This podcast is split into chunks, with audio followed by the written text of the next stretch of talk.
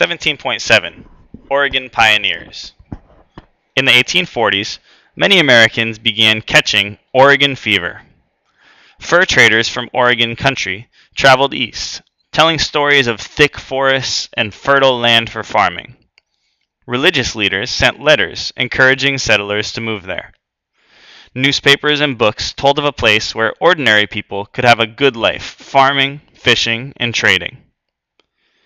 In 1843, a thousand people in Missouri organized a wagon train he- headed for Oregon. The pioneers loaded the canvas covered wagons with everything they would need on their journey. For food, they packed flour, salt, sugar, coffee, and dried fruit.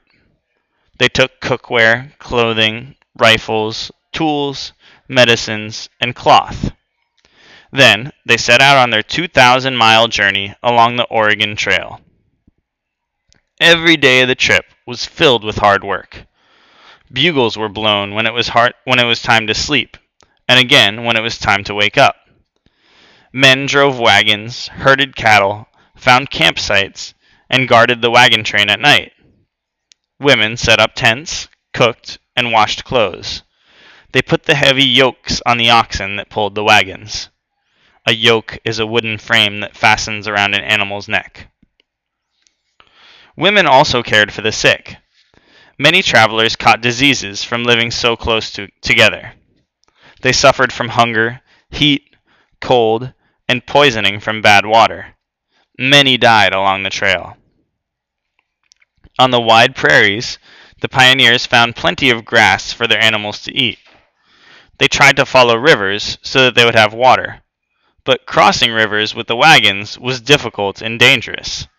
Sometimes a river took as many as five days to cross. Steep mountains and hot, dry deserts brought new challenges. The Oregon Trail passed through Native American lands. Some Native Americans were friendly and traded horses with the pioneers or helped them cross rivers. They rarely attacked the wagon trains. But Native Americans on the plain depended on buffalo for their food. They saw pioneers hunting buffalo and their cattle eating the buffalo's grass. They worried that the buffalo would be killed or frightened away. For the pioneers who survived the trip, all the difficulties were worth the chance for a new life.